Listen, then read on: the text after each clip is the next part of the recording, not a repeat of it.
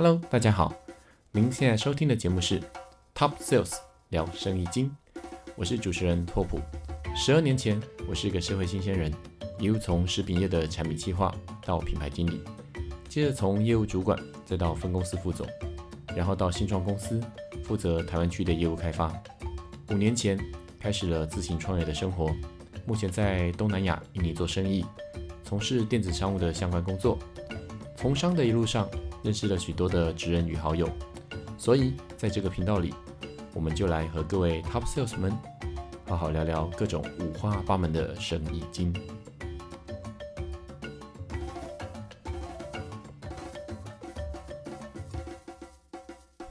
Hello，大家好，我是拓普哥。我们今天在现场第一集请到的来宾是我在印尼做生意遇到的一对非常好的夫妻。那他们的品牌在印尼叫做木一，是印尼最大的母婴电商。对，然后呃，他们在印尼有非常多家连锁店哦。讲讲最大是有一点害羞了。那这样子哦，对对，我我还没请到你们出场啊。好，没关系，我们现在就请我们的这一对夫妻 James 跟鹏鹏。对，然后我们欢迎 James 跟鹏鹏。Hello，大家好，我是 James。嗨，我是鹏鹏。对，那他们呢，基本上呃，我在印尼的两年多，然后大概认识他们也有两年多哈。那他们其实到印尼已经应该快超过十年了哈。那跟我自己、自己从十二年前开始，从一个新鲜人菜鸟，他们差不多那个时候的人就在印尼了。那也差不多等于是毕业之后第一份工作、第二份工作就过去了。那我们可以从呃跟他们的聊天当中，再好好再再来呃了了解一下，说现在呃在这个所谓的新冠肺炎这个疫情底下，那这个海外市场的一些现象。对，那当然我们先讲到呃，我现在形容一下这两个人，因为大家看不到那个影像，所以不太知道他们两个长什么样子。其实他们在各大杂志啊、商周啊等等，其实都常可以看到他们帅气美丽的照片哦。对，那男生 James 呢，基本上就是第一眼看到他，觉得哎，这是看起来像日本人，江口洋介嘛。对，讲日本人太夸对，张，就就哪有这么粗犷的日本就人？就就有一点点小胡渣，然后说绑一个发髻这样子，对，高高的，然后对，长得蛮帅的，然后会滑雪这样子，看起来就是运动的男孩子这样子。然后女生呢，就是呃，因为男生其实年纪就是大概也还没四十岁哦，看起来相当快了快了快哈。对对，那那女生女生这边我形容一下，女生就是大概看起来就是大学生吧，大学毕业这样子。对，但但其实她是她是 m o i Mom 的品牌都是由她出自于她之手哦，她是一个品牌设计师。好开心哦，大学生哎，对，没有，这是这只是一个恭维场花面花话，式吹捧，对。花式吹捧。对 对对，看是由谁来先跟我们分享一下当初你们是怎么样会在在印尼发展的？让我相信一个海外工作这是怎么样的因缘机会底下，然后怎么在那个地方开始工作？我觉得这一件事应该是让你蛮感到好奇的。对这个问题，其实这个答案呢、我应该也讲过超过一千次了吧？对，在各大演讲当中，可能都有会问到你们是为什么人会跑去印尼这样子。嗯，其实也是因缘际会啦，也是一些有关系的，不知道算不算关系的关系。那其实去印尼大概在两千零八年哦，那个时候好像金融海啸刚结束，然后二零零八年是刚到第一间公司的第一年的时间。对，因为你年纪小我一点。对对对，但零八年其实我还没有在印尼常住，那那个时候是我父亲派到那里做做做出差哦，那所以我那时候就哎偶尔会去看看我父亲，然后去看我父亲的时候就哎咦，我才知道原来世界上有一个这样子的国家，然后每一件事情都还让我蛮惊讶的。那那个时候，印尼算是跟现在差了蛮多的。我相信，嗯呃，那个时候，呃，印尼好像也才刚民主不久。嗯，对于中华民国来讲，台湾民主了一百年了嘛。对。但是印尼也才到现在也才大概二十二年哦，其实所以是一个非常年轻的对对对一个其实如果。大家现在有在肺呃这个这个这个这个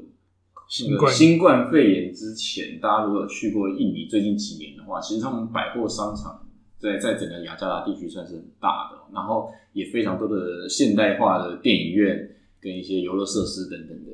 但是呢，如果是在十二年前的印尼，恐怕是这种百货商场应该是还没有太多。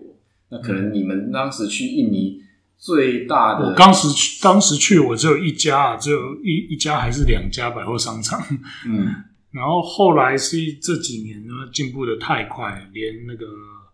呃，不管是百货商场，甚至是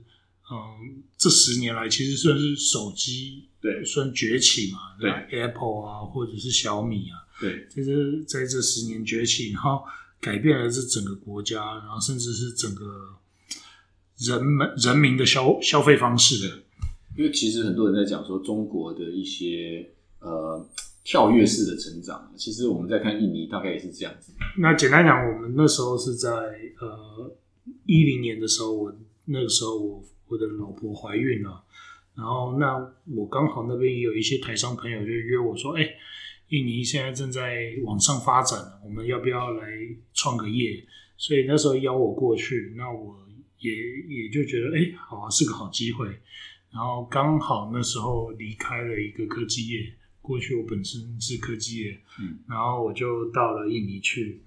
然后老婆怀孕了，那她自己对妈妈跟宝宝的商品也很有兴趣，然后她就嗯好像找了蛮多的东西了。这个这一段经历可能要要由鹏鹏来解释了。嗯嗯嗯，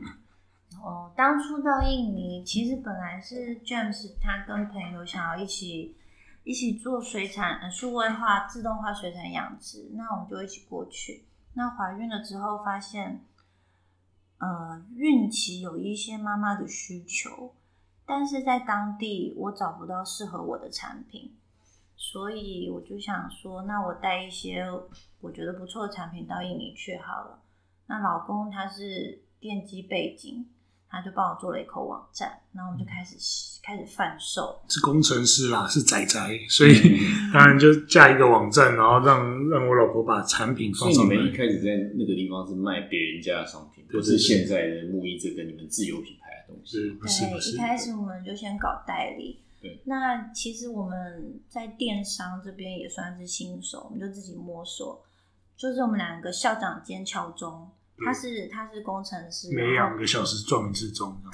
可是，可是，一般来说，创业一开始不是最需要资金吗？那你们这样子怎么去克服前几年你们要代理品牌的现金流这个问题？其实我们就是小量进货啊，每一次就是一个皮箱的货，然后带到办公室，然后有缺货，我们再一个皮箱的货，有点类似跑单帮啦。哦，那做一做，因为那时候印尼电商也还没有起来，对那我们想说我们的产品要下个广告对，，Google 下广告，然后我们就下关键字，对那对。发现然后我我下完就下到了，因为那个红利非常高。那个时候好像 Google 也才刚开始做广告，Facebook 是才刚开放吧。对，然后我下完，我发现我转换率冲到了十 percent，嗯，不可思议，真是不可思议。对。而，且我们一下广告订单就进来，那订单进来，客服缺货。客服就来了，那客服一来，我们就怕了，因为那时候我们还 印尼文。印尼文还没学起来，还没克服印尼文，对，那你们怎么样去解决这个问题？就是客服他订单，他问你们尺寸啊，或者是说寄送啊等等。我是很害怕的，挂了电话，根本没有解决这问题。你直接把人家客服电话留打来，然后直接把人家电话挂掉。对，所以为了解决这个问题，我们在印尼的第一个员工就是客服小姐，所以是个华人。对，会讲中文的华人。嗯，在台湾读书过的印尼人，了解。其实跟我自己这两年在印尼的的过程有点像。对，嗯我的我的其中一个员工其实是原本是我的翻译，对，那就直接是变成是我的员工这样子。最初期你一定会需要，就是需要语言的协助啊。对接地气啊。对，嗯当然也也之所以知道这样读语这个学会印尼文有多重要，嗯所以就在后来就赶快去大学报名上印尼文课。对，我们在印尼的第一年，我们两个就去当地的大学上他们的语言课程。嗯哼，然后 Jump 上了三期，我上了两期。嗯，那跟跟大家分享一下，Jump 上了三期，他现在的印尼文是可以对外对外哎，用这过奖了。我又没有还没称赞，你每次讲到这里就想称赞，我很想讲嘛。他上了三期，一期是三个月，所以他不到用不到一年的时间，他的印尼文是可以对外用印尼文会议，然后他可以看印尼文的文件跟法律。嗯，所以这件事情非常重要。如果你要落地一个国家，你的语言绝对绝对要拿起来。嗯，就说你嗯，称赞过头了。那我学了两期，所以我是基本上在家里跟跟员工或者是点餐都还 OK 啦。但是阅点什么餐？阅读阅读对我来说就非常的困难。其其实我也学了两期耶，可是真的啊我好像没有办法，对，糟糕。点餐不行吗？因为你们你们二零零八年去的嘛，对吧？我应该是二零一七年吧，对吧？我哎有落后了10年的功力有差了对对对对十年后你也下下架。对，好好，希望是这样，对对对。对，好，所以我们落地之后，就是除了聘请员工、克服一些语言的问题，我们自己也解决语言的问题，这样子。其实我自己觉得，在这个过程当中，到后面你们要怎么到规模化，跟一开始怎么让这个会议模式建立起来？因为你们说，假设用跑单帮的模式，那开始可能带一些货进去，然后到慢慢复制。我觉得可能在后面进货，或者是说，因为为什么你们会从这个模式延伸到后来的做自由品牌？我觉得其实在这个过程，因为其实我也是从一开始代理到后来我在印尼做自由品牌。那我觉得从你们已经成功的经验来分享这个环节，我觉得倒是蛮有趣的。我觉得所谓的成功是真的还不敢当，我们只能说我们正在一条正在朝着那个目标的的路上，但是成功是无数的失败堆叠出来的，所以其实我们刚过去的这五五到七年一直都是撞墙期，所以我们在代理品牌，我们这段时间除了提提高自己的功力之外，我们在摸索这个市场，我们在摸索母婴产业。那我们花了很多时间摸索。那这撞墙期，我们一度也想要回台湾。我觉得啊，真的没搞头。我跟先生两个人在台湾科技业，我们的薪水也不差。嗯那这样的机会成本，可能已已经没有办法支撑下去了。讲难听就是一直失败了。我我们对成功跟失败的定义或许不一样。我觉得这是成功的路上。还在你讲的很好成功的路上，但是你讲的很好说一直没有成功这样子。对都是失败堆叠的嘛。对，所以其实，在代理品牌的这这条路是辛苦的，因为基本上我们从国外我选好的品相带到印尼来，它一定是有一定的品质的产商品。那大家都知道，印尼的进口税非常的惊人。对。那再堆叠上去进口税，所以当我们商品落地到印尼，它基本上只有金字塔顶端的人消费得起。我在这边跟大家分享一个一个一个例子哦，就是我们代理的品牌代理进来，其实加上关税，呃，在当地就是只有金字塔顶端的客户消费得起，几乎都要三十趴以上的关税。对对啊，而且还没有含你的物流的成本。对，所以进口的商品在当地是非常的昂贵。那我的失败的例子就是，呃，我让我们的员工有有员工的福利，他们可以用五折五折去购买公司的商品。嗯但是即使我的员工他们刚生完小孩，她是妈妈，她就是我们的 TA，可是嗯五折的价钱他们也不愿意消费，嗯这就是一个很大的失败。你们请的员工的薪水在印尼本地算是中产，还中产是算是白领？因为其实印尼的当时的薪水应该那时候大概七千块左右吧，在雅加达。台币大概嗯，七千是比较比较中中中比较低低阶，中低，所以你们的应该已经算是比较坐办公室再高一点。其实我们的大学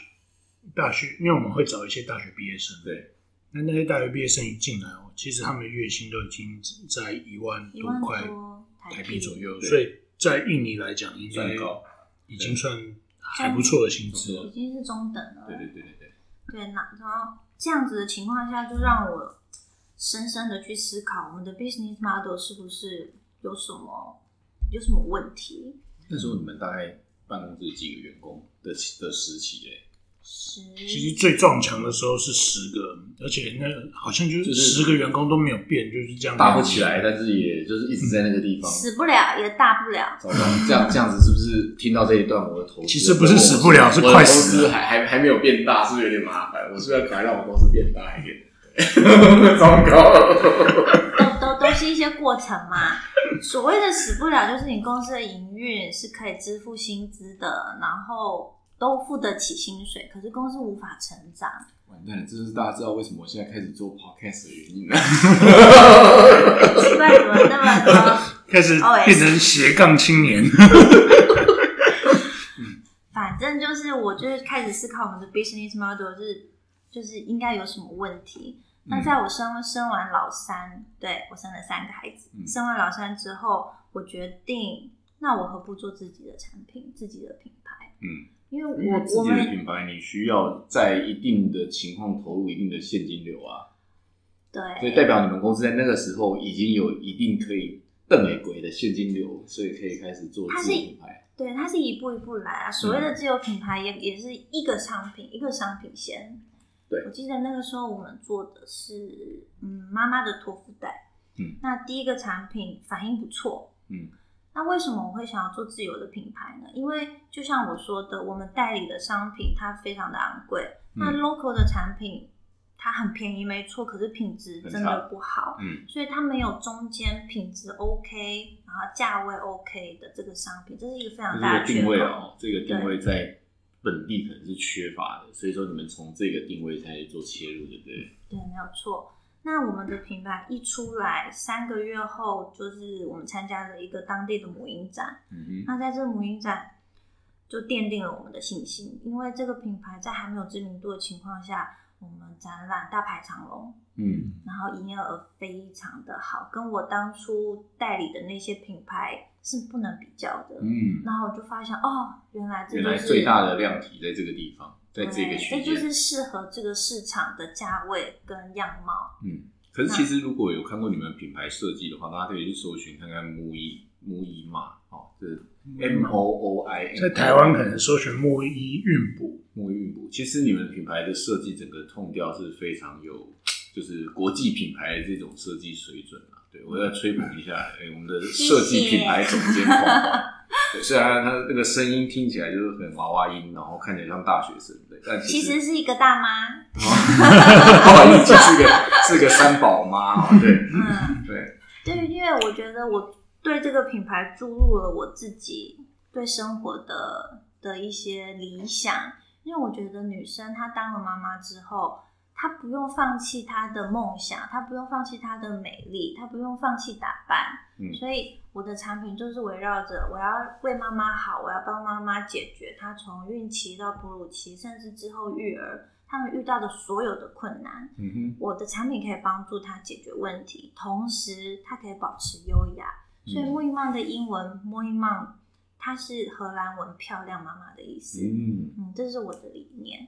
那之后就一路走到现在。其实我知道，在另外一块转型是你们开始做批发，对不对？对，其实，在印尼要把生意做大，除了你们在品牌端的这个成功以外，就是你要把事业体扩大，还有一块是蛮重要的是批发事业。对因为印尼其实蛮大的，它那个看起来虽然雅加达快一万一万多个小岛这样子。对，印尼总共有一万多个小岛，然后首光首都啊雅雅加达就有两千五百万人，对，就比台湾人口还要多。啊，但是整个印尼地区有将近两亿七千万人，所以其实如果能把商品卖到周边城市、卫星城市，甚至其他岛屿上面，其实能够把渗透率做高，其实是蛮有机会的。而且因为就你们的定位算是比较呃普罗大众的这个印尼本地的这个定位的话，其实在其实不只是在雅加达本岛这个区域，像其他有呃像是棉兰啊，或者是像是酒驾那个日惹啊，或者是像是嗯万隆或其他的地方或者泗水，其实他们的消费能力应该也是都可以接受你们你们这一类型的商品。对啊，这就是我们当初定位这个品牌的的一些策略。那就是变成是说，后来做到批发，然后到现在百货公司开始门市这些，其实如果大家有到印尼一些大的百货公司，其实可以看到 m o i Mom 的这个实体门市哦，就是开的就像是台湾像什么卡多摩啊那种大间这种门市，大家可以感受一下这种感觉。但是其实现在假设是从这样子十多年来这样努力到现在，其实现在这个新冠肺炎这个疫情，就是为什么我跟 James 跟鹏鹏三个人，我们在明明在印尼创业，可是我们现在此时此刻是在台湾录音的原因。奇怪，对，我记得我们是坐同一班飞机回台湾，是吗？还一起隔离十四天。对，所以我就来邀请他们上我第一集的节目，这样子。对，但是呢，在录这个节目的前一天，我听到 James 说他即将要返回印尼。嗯对，那我，今天录音下下是预预计是下礼拜回印尼。对，明天就是父亲节了，所以他过完父亲节，他就要回印尼了哈。对，那接下来在印尼面对到，因为台湾的可能观众他们可能比较不清楚印尼的疫情的一个状况。那当然，我觉得每个国家的疫情状况不一样啊，可能跟印尼本地，因为他们本地还有其他的一些传染病，所以说就是说他们印尼人的天性对于这种防疫的敏感度，并不像台湾人之前以前有 SARS，所以这个敏感度这么高啊。那这个疫情中的这个这个状况，呃，你们现在要怎么样去面对这些疫情？比方说像是现在卖场啊，或者说现在的电子商务啊，对你们怎么去面对这个问题？其实这是一个大灾问啊。我想应该是对，因为我的我的老板也时不时可能会想要问我这个问题，我只要听看你们的答案，我就这样子回答他好了。哎，其实现在印尼啊是进入一个新常态，他们打算打算让这个新冠肺炎啊这个东西变成新冠肺炎流感化，所以也就是说，他们打算用一个平常心去面对这个疫情。嗯那对于疫情来讲，其实我觉得印尼人已经觉得他们这个疫情已经过去了，那就是哦怎么用新的生活方式，戴好口罩，上街买东西。是我我就我知道我的员工很多其实还是没有好好在戴口罩这件事情啊。刚刚节目开始之前，在跟鹏鹏聊天，他也聊到了一段他跟设计的一些对话。哦 对，对他他还说这段 这段，我说你等一下，你等着，等一下录音的时候我们再来讲这样子。对因为疫情在印尼爆发之后，大概是三月吧，三月多，对，那个时候那时候才开始才开始，月呃每天破百例，大概也是在那个时候我们才决定现在好回来。像已经十几万了，对，十几万例，那每天是有天每天验有验跟没验的问题嗯，啦。每天还是不停的破纪录。嗯那我们在疫情爆发之后，公司就马上 work from home，全部的员工都在家里工作，然后当地的小学也都也都停线上线线上上对线线上开课学习。对，那我们是回来台湾了，因为觉得就是既然都已经线上线上学习了，所以线上学习、线上工作，所以人在哪里是已经不重要了。那最近我们在就是就是在跟跟跟员工 meeting 的时候，那我就问了他们一些问题，我想说，你们觉得我们有没有必要全公司全面筛检？嗯，就是不是嗯，就是我们公司内部说的全部全部筛检，对对。那我在跟我一个设计的主管聊这件事情的时候，他跟我说：“嗯，老板，我跟你分享一个我的经验好了，嗯因为他的太太刚刚生产，他小孩快满月了。嗯他说，在印尼每一个孕妇都要做 COVID nineteen 呃新冠肺炎的的筛检，嗯哼，然后他他的太太筛检两次都是阳性 他的太太筛检两次都是阳性。我想说，我听到了什么？你没有教他，哎，你你应该在家上班，不要在。嗯我很冷静的听他说完他的故事，他说要跟我分享他的故事。好，他说那他筛检完之后觉得怎么会这样呢？所以他又去快筛，让他老婆快筛，嗯因为筛检有分认真筛跟快筛两种嘛。对，那快筛之后是阴性，他说嗯所以伪阳性嗯，还所以是可能是伪阳性？所以这件事情他也不是很清楚，所以即使我们公司全部筛检，可能也会面临真的有阳性，可是你不知道他是不是阳真性的还是，就一直验验验验到阴性为止。所以你心里相信他是阴性，他就是阴性。对，对答案自在人心。反正他跟我对话，我非常冷静，但其实我内心非常的就是惊吓。原来我员工的老婆她是验了两次阳阳性，而且他们家有一个还不不满一个月的新那生那儿。那那这是牵扯到，就是其实台湾人的个性跟印尼人的个性是很不一样的。那如乐天、啊、如果说你在台湾遇到这种状况，就是嗯，麻烦你从明天开始就在家里上班，就不要出来。但我听说啊，这次新冠疫情发展到现在这样子哦，在印尼的情况好像是，呃，如果你有得到真的得到病毒，你其实不一定有任何的症状。呃，好像有蛮大一部分是这样子。你可以说说我前几天军校的那个例子。对我我我有听说印尼印尼最近有个军校啊，然后他们就是因为发现好像新冠疫情已经传染到校园里面，然后他们就集体补筛啊，不是是有人有症状吧？有几个人有症状，味觉丧失之类的这些症状，然后他们就集体普筛，然后结果一筛下来，发现九百个人都有都有重新冠疫情，都是阳性，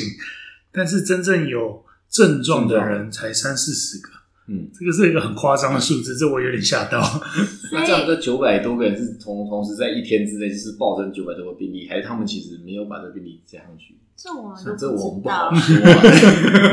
到时候对，像那个 YouTube 你只要讲到印尼人的影片，就会说这个可能涉及什么种族歧视，其实没有啊，我纯粹只是分享一些所见所闻而已啊。所以我觉得他们印尼现在就是进入一种 new normal 新新生活、新常态的生活方式，就是可能可以达到一个集体免疫。可是，在我待在印尼这两年多的时间，其实大家在这样讲好了，其实印尼的街边店并不是这么的好逛，嗯，所以其实大家只要是下班或者是类似五六日没事的时候，大部分都会去百货公司看电影，要不就是逛街或者是美食街吃东西，嗯，大概就是我们的生活习惯。然后家里附近可能那几间 mall 就是我们会经常去的那几间 mall。对啊，那大家分享一下，其实大家可以了解印尼看一部电影的价格大概是平常像我们那看一部电影可能七七十块吧，我记得台币，七十块到一百块之间可以看一且设备部电影。超豪华，对对对完全不输台对对对对对对台湾对对对，的电影，没错。所以说他们印尼非常爱看电影，就是说之前啊，哦，那但是在这个 new normal 这种生活形态底下，他们没办法去百货公司拉拉手，还是他们照样去百货公司散步。然后因为我的员工告诉我说，其实莫大部分大家去可能就是去超市买一点物资，然后平常天可能就变成待在家里面，就是比较少接触这样子。对，但是因为变成是我现在就不了解。那如果是像是你们这种同时有线上线下，包括批发，因为批发很多发出去的盘商，他们也是卖实体的。是对，那所以说变成是你们这个后面你们打算怎么样来应应这件事情？其实其实现在我们还是一样啊，就不断在开拓这个市场。对，那批发商这边，其实我觉得他们在开始 new normal 之后啊，他的业绩也是慢慢有回来，也代表其实呃，其实一年他们都还是决定要出走啊，去买东西。那他们可能就是必须把口罩戴好了，或者是说他们就可能就是赶快去买完就结束了，或者是什么，但他们就是得面对一个新的生活形态。那我们这边呢，当然就是我们可能今年会比较 focus 在线上的部分，然后让线上的呃的触及可以触及到印尼呃其他的岛屿啦，或者是其他的城市里面。那在品牌的建立上面，我们还是不断的会去加强这件事情。嗯。那让那当然了、呃，这次疫情来，我们其实营业额并没有并没有下降，嗯，反而是成长了，尤其是我们有电商的部分，线上的部分，线上的部分成长了将近三四倍哦，如果疫情之前的三四倍。嗯。然后，那这其实这也可见了，其实我们的产品是有刚需的啊。对，那这些需求速消费品类型的东西因，为也也因为疫情的关系，并没有说哦，有了疫情，然后爸妈就不敢生小孩了。小孩的需求，小孩的商品还是有的哦。嗯嗯，然后，更何况啊，印尼现在那个人力资源政府，就是有一个政府单位叫做人力资源部门，对，他们是说，估计这次疫情因为封城的关系，大部分人时间是在家里。对，那他们预计今年年底哦，或者是明年初啊，会增加四十万个婴儿。讲究台背景吧湾一。年多少？但台湾其实十八万吧，台湾现在新一年的新生儿有没有到十六万都不知道。对，对，哇，你说光印尼是全印尼还是雅加达而已？就是全印尼，全全印尼。印尼。OK，不过还是要跟你们分享一下，从疫情爆发到现在这几个月，我们的心路历程。大概从四月之后吧，对不对？四月开始变得比较严重，三月就开始严重起来了。嗯，对对，因为我们公司的营业额比例，线下占七十 percent，线上占三十 percent。因为，线下是包含我们自营的门市，还有还有全全全印尼的批发。嗯，那疫情一爆，政府政府宣布半封半封城，半封城，但半封城的意思就是 shopping mall 都关了，只有只有超市开，民生必需品。那我们所有的店都关门，那我们的批发商也关门，所以我们那个是有一点抓雷蛋。我知道，知道，因为其实 我们有一百多个员工，一百四十个员工要养，然后嗯这七十 percent 的营业额如果掉了，那公司会没有现金，对现金流都不够，对，是非常可怕的。嗯，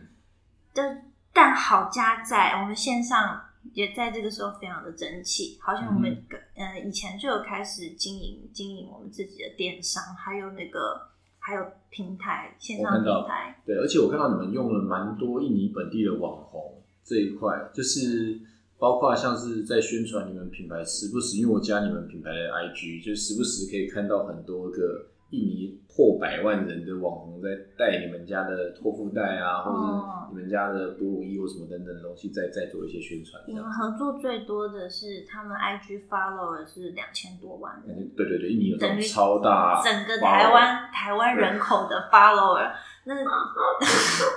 真的超强。我觉得两亿多人的国家真的是不一样可。是你怎么看印尼本地的这种网红跟台湾的这种网红的这种行为啊？就是还是在品品牌 branding 上面嘛？对对当，然，大家的目的都是 branding，可是我嗯觉得台湾的网红他们的任务，一个很明确的任务，有些是导购。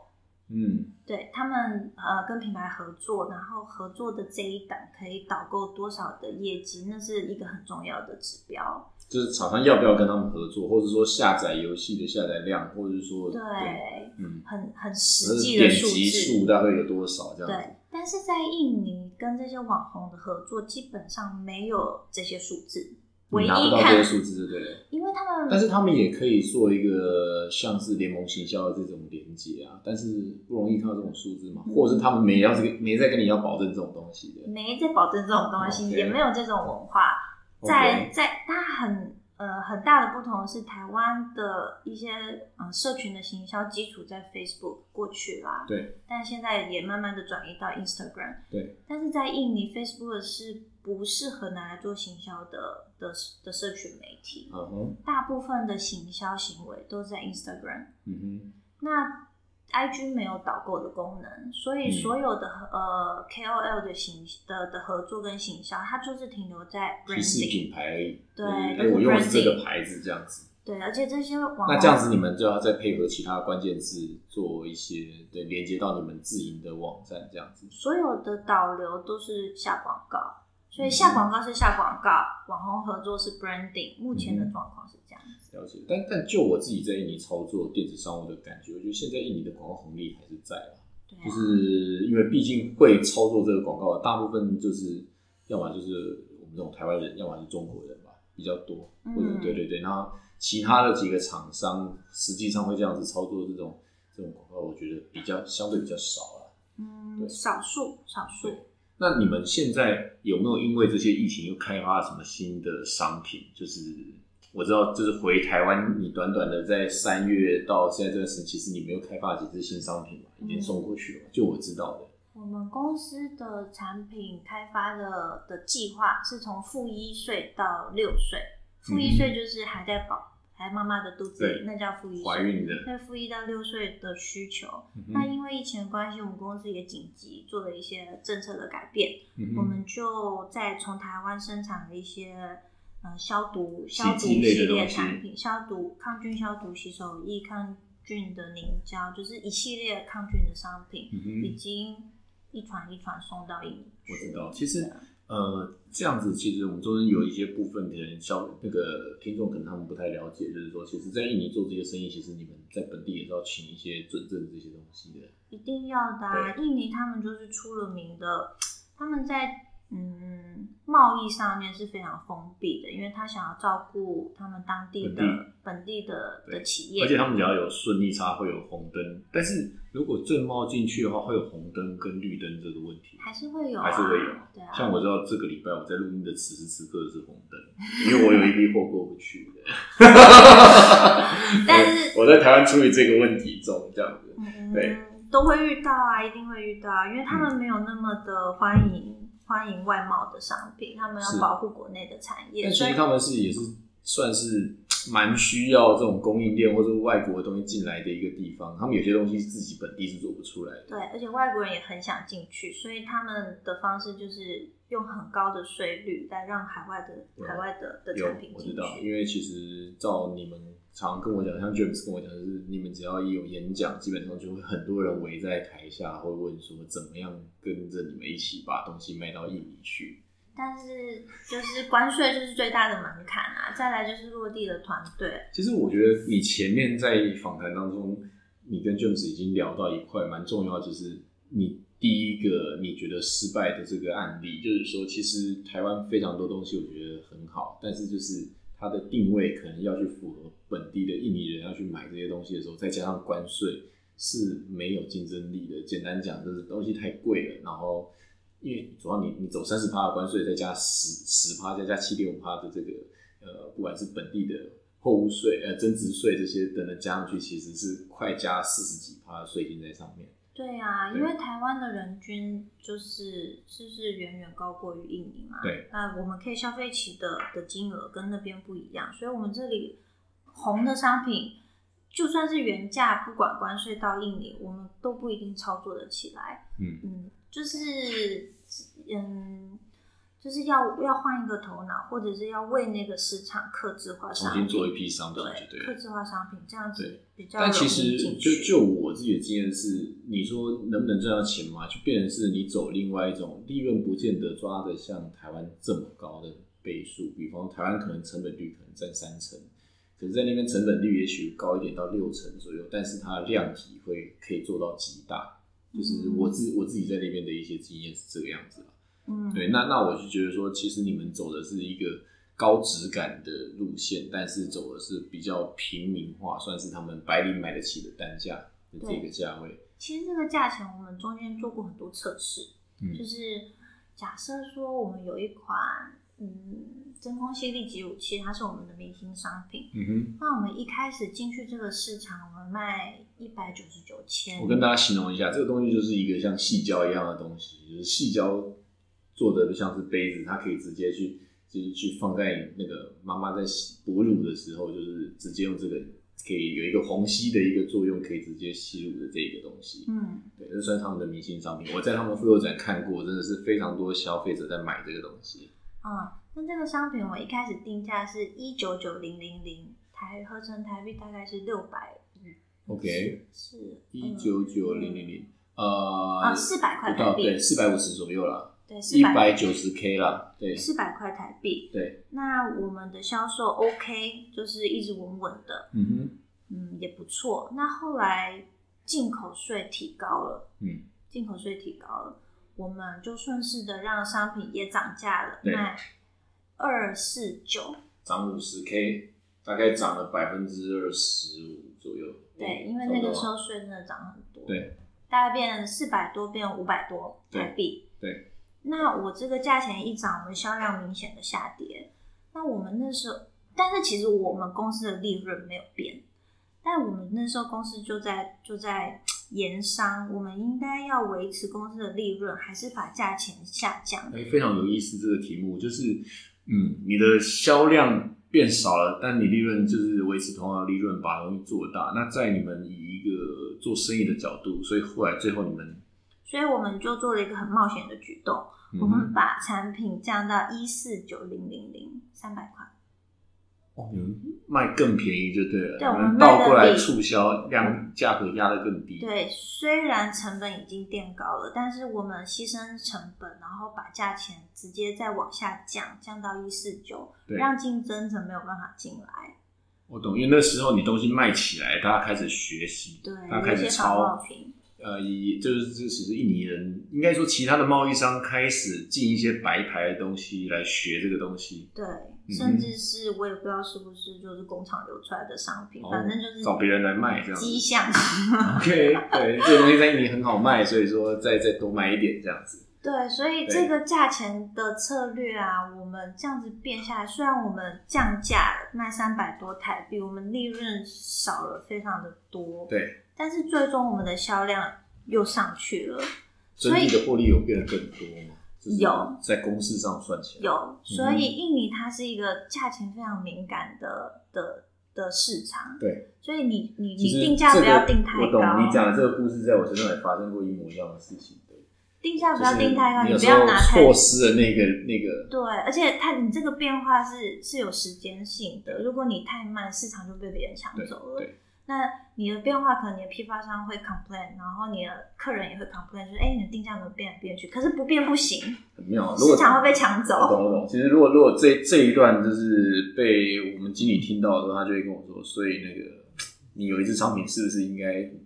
低价的方式去走这样子？但是我刚刚在聊，其实我也一直有这样的犹豫啊，这是我相信这是每一个在做生意、创业、在滚现金流的都会遇到的一个问题了。但是这前提是我刚刚我们在聊的都是价钱，对不对？对。可是绝对不可以忽略品牌这件事情，嗯，因为你你要说一百块、两百块的同质性的商品在市场上都有，我们先不不论品质，对，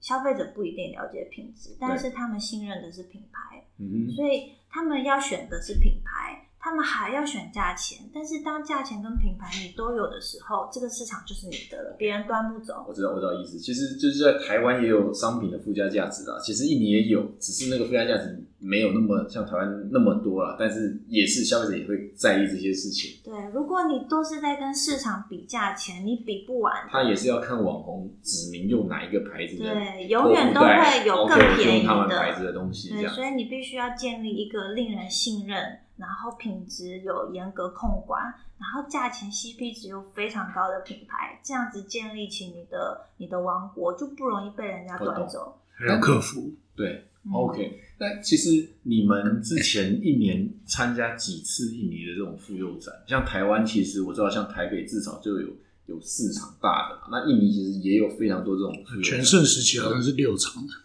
那嗯两个月就要参加一场大场的这种妇幼展。以前一开始一年一场，后来一年两场，一年三场，所以也随着他们市场越来越对越越活跃，他的每年场次越来越多。而且我自己也跟你们一起去跑过这个妇幼展，那个现场人真的是非常的多。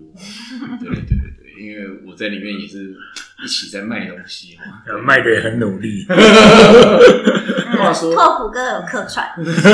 话说，如果说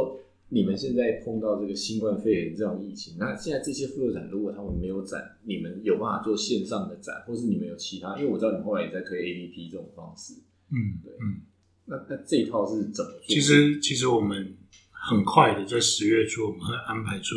另一个线上展览。嗯哼那这个展览呢，我们计划跟印尼一个当地的媒体，，OK，我就想妈妈要做一些变化嘛，对，嗯，那我们是用这个媒体的方式呢，去邀请厂商来加入，然后那我们就是提供一个很好的平台，然后让他们能够在我们这里贩售。嗯哼，那这样的好处其实，嗯，就是意思是说大家在家里安心看着你们的这个播送，然后之后他们可以直接在家里安全的订东西，对我们计划把这个介绍产品呢，从线下搬到线上去，可能就直接在呃线上做直播，然后来介绍商品。就让台湾的观众们想象一下，难道它是像是类似现在这种五五场的叫卖的方式吗？还是是比较是电视购物的形式呢？其实应该都不是，我们、我们应该是做的是像是，呃，我们应该也是就是像是电商一样，然后有、有不同的 page 跟不同的产品和分类，但是我们在不同的在二十一天内的时间去安插了不不同同的 live stream 实况，对。不同的实况直播，嗯然后分别介绍商品啦，介绍商品也好啦，知识性的东内容也好啦，嗯嗯嗯或者是一些呃有趣的事情和话题，跟妈妈有关的，跟宝宝有关的，那或者是邀请医生都都会是我们考虑的东西。了解。其实现在大家还是这个，等于是你们把网红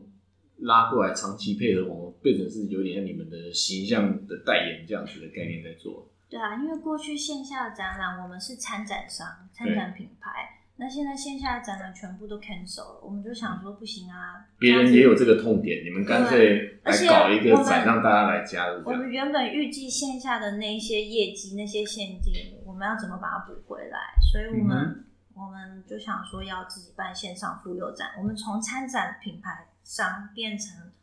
就是 build，就是准呃呃展览策划商，对展览展览策划，因为我们就是布局电商也多年，然后有自己的工程师团队，所以这一块对我们来说不难。那我们就跟那个那个媒体合作来。来来准备一个，但这次是一个第一次的试验啊，所以我们也不知道结果会怎么样，但是也还蛮期待的。那我觉得这就是呃创业的过程中必须去面临的每一个有趣的 project。接下来到下半年，对于印尼本地来说，应该算是渐渐进入购买的旺季啊。从接下来的独立日开始，一路到现在现在线上的九月九、十月十、十一、十一、十二，独立日就是下下礼拜了。对啊，八一七嘛，对啊，以前只要是这一天，其实卖场都有非常疯狂的折扣。嗯，那因为从斋戒月完，印尼新年完之后，到这中间几乎是比较淡季啊。但从这天开始就，然后完了就开始线上的双九、双十、双十一，一直高峰到年底啊。对对对对，所以就是现在嘛，要么像我这边就是备货准备下半年，对，然后那就是所以也有了新的做法。嗯，对，那当然这就是刚刚 James 讲的，是创业过程中，我们因因为一些问题，其实二十四小时都常在想说，那接下来要怎么做？嗯，对，就像我，那就是现在就开始做 Podcast 这样。怎么没有这个主题？世界一直一直一直不停的在改变。因为当我一直看到 Podcast 节目一台接一台的出来的时候，我觉得说，哎，好像错过了 YouTube，好像不应该错过这个。声音的这个，不错不错，这是一个好的呃好的 beginning。对对对对，那我们今天就是很高兴的邀请到这一对夫妻，谢谢谢谢拓普哥，对，谢谢拓普哥。对，那如果说大家喜欢他们声音的话，对，下次可以再找鹏鹏来客串副主持人之类的。我一直在我一直在找一个声音甜美的副主持人。OK，看来鹏鹏还有机会。选我，选我！好，那我们今天就到这边结束喽，谢谢大家，谢谢，拜拜，拜拜。